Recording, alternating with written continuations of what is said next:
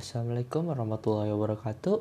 Hello everyone, my name is Muhammad Ridwanul Hakim, NIM 26875. I'm from PKNA.